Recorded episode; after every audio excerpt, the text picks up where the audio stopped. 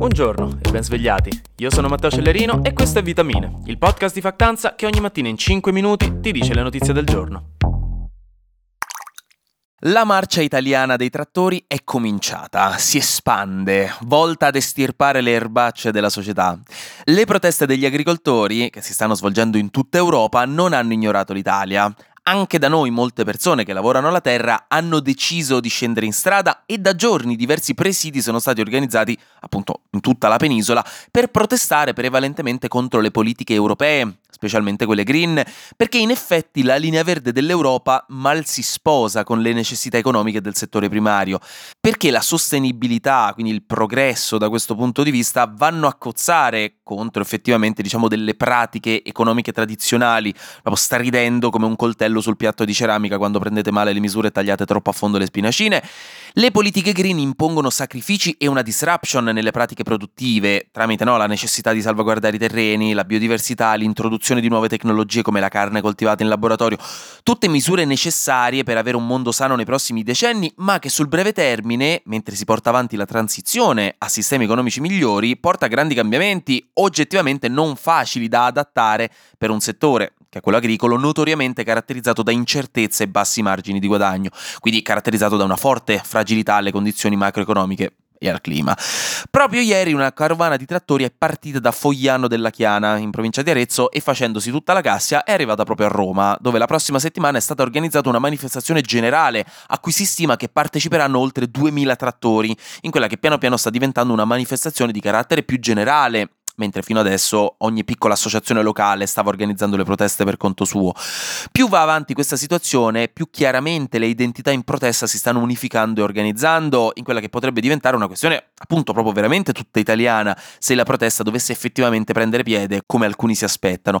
E a questo scopo, in effetti, ci sarà una mossa molto strategica, perché dovete sapere che quel processo molto interessante degli ultimi anni, che ha visto Sanremo rinascere dalle ceneri di quello che era un tempo e imporsi Renzi come l'ultimo grande baluardo di televisione di penisola? No, quella televisione che dopo decenni di crisi ha portato l'Italia da nord a sud a mettersi in salotto con la pizza sul divano a guardare un unico programma, che sembra scontato per chi è cresciuto negli anni 70, 80 e 90, ma non per noi, no? Per noi è quasi una novità. E quindi il Festival di Sanremo, questo grande aggregatore italiano che nessuno si aspettava, farà una cosa molto particolare. Amadeus che figuriamoci se perdeva st'occasione, ha dichiarato che ospiterà molto volentieri sul palco del teatro Ariston i rappresentanti di queste proteste. Si spera non con i trattori direttamente sul palco, per sentire cosa hanno da dire e cosa interessante per due motivi. Il primo è che evidentemente le proteste degli agricoltori sono diventate un affare italiano, non sono più notiziette delle pagine locali dell'Anza proprio in fondo che le devi andare a cercare.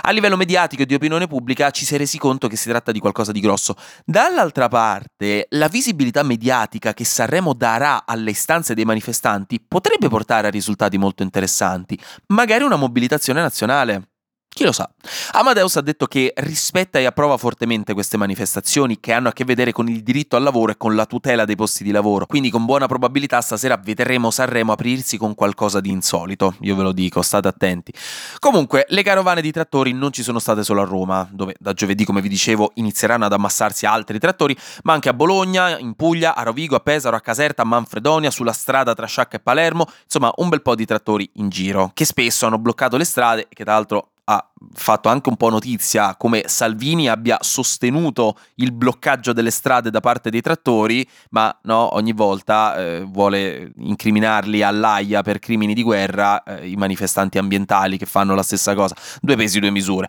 Comunque, vedremo come andrà. Tra l'altro, parlando di Sanremo, fa molto ridere, piccola notizietta a parte, che ieri sera hanno dovuto evacuare l'hotel dove stavano dormendo in questi giorni gli artisti in gara di Sanremo per una chiamata anonima che ha fatto partire un finto allarme bomba con tanto di artificieri e unità cinofile. E dico che è molto divertente solo perché non sapete cosa avrei dato per vedere che ne so, D'Argent Amico e Loredana Bertè in vestaglia, tutti arruffati, scendere con le ciabattine dell'hotel fuori in strada e aspettare lì al freddo, senza più differenze gli uni con gli altri. Non c'è davvero nulla di più democratico di un finto allarme bomba. Per la rubrica Paese che vai, Paese che vai, nel Regno Unito hanno dato la notizia che Re Carlo III ha il cancro. Sì,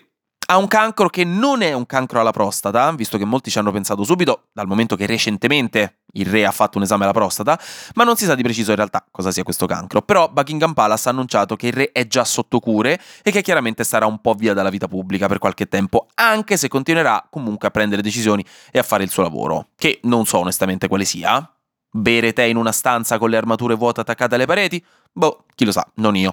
In Svezia invece in un centro di ricerca medica si è spento un freezer per 5 giorni e ogni fuorisede sa cosa significa questa cosa. Significa tragedia, significa settimane passate senza nulla di pronto, senza Agendaz da aprire il sabato sera quando il mondo non vede, ma per un istituto di ricerca in realtà significa anche peggio, significa letteralmente milioni di euro di materiali di ricerca andati in fumo, visto che quasi tutti, se non tutti, i campioni raccolti in anni di ricerche sono andati distrutti dal momento che non si trattava di un freezer normale, ma un freezer ad azoto liquido che stava a una temperatura di meno 190 gradi e 5 giorni di nulla quindi 5 giorni di blocco di questo freezer proprio intorno a Natale scorso, dove nessuno se n'è accorto, poteva fare qualcosa fondamentalmente. E tra i campioni più importanti che sono andati distrutti, molti erano sulla ricerca per la leucemia, con campioni raccolti nell'arco di 30 anni, quindi decisamente una brutta notizia. Buona notizia in Germania, invece, buona per i lavoratori e per i datori di lavoro, buona per tutti, visto che la ricerca scientifica supporta l'efficienza di iniziative di questo tipo, perché in Germania stanno iniziando a sperimentare un po' la settimana lavorativa di 4 giorni, a parità di stipendio. Questo è un dettaglio importante. Per sei mesi in 45 aziende diverse, quindi un esperimento bello grosso. Gli esperimenti fatti da anni in giro per il mondo dimostrano che lavorare meno durante la settimana aumenta in realtà l'efficienza e la produttività, anche se a primo acchito potrebbe sembrare diversamente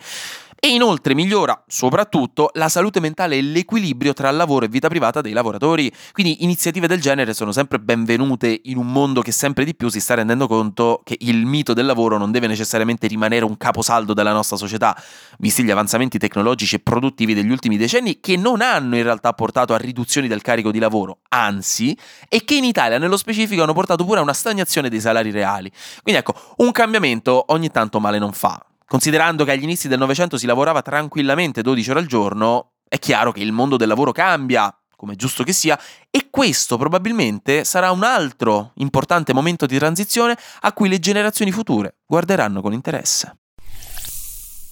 E infine, per la rubrica scientifica di oggi, una ricerca molto interessante portata avanti dall'Università di Barcellona e pubblicata sulla rivista PNAS, Proceedings of the National Academy of Sciences, ha intervistato migliaia di persone di 19 gruppi indigeni e locali in giro per il mondo e ha scoperto che il livello di felicità di queste piccole comunità, che sono isolate da quella che consideriamo la società mainstream con il suo sistema economico e i suoi valori, è uguale se non maggiore al livello di felicità medio delle nazioni che fanno parte dell'OECD, l'Organizzazione per lo Sviluppo e la Cooperazione Economica. Nonostante una stima di 1000 dollari di guadagno all'anno per persona, quindi nulla se comparato con gli standard economici dei paesi sviluppati.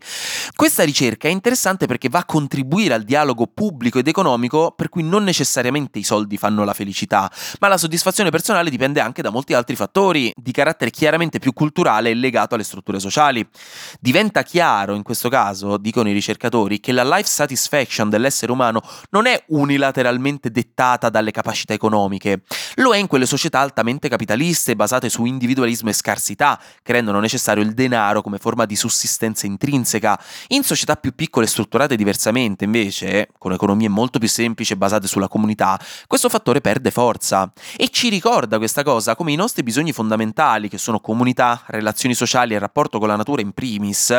quindi tra cui decisamente non rientra il consumismo sfrenato a cui il capitalismo moderno e il marketing ci hanno abituato, possono essere soddisfatti, questi bisogni fondamentali, in maniera diversa, non per forza con la ricchezza materiale. Quindi si pone l'accento sulla possibilità effettiva di un mondo diverso, un mondo in cui sostenibilità e felicità dell'individuo non siano mutualmente esclusivi, come molte persone no, vanno a dire da molto tempo ormai, soprattutto da un punto di vista politico, e in cui la costante ricerca della crescita economica, no, il PIL, lo sfruttamento delle risorse, non siano un fattore necessario per il nostro benessere.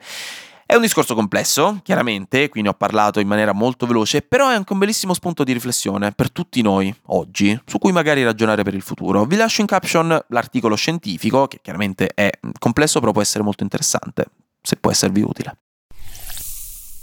Anche oggi grazie per aver ascoltato. Vitamine, noi ci sentiamo domani, perché sarà successo di sicuro qualcosa di nuovo e io avrò ancora qualcos'altro da dirvi. Buona giornata e buon martedì E buon Sanremo, godetevi Sanremo.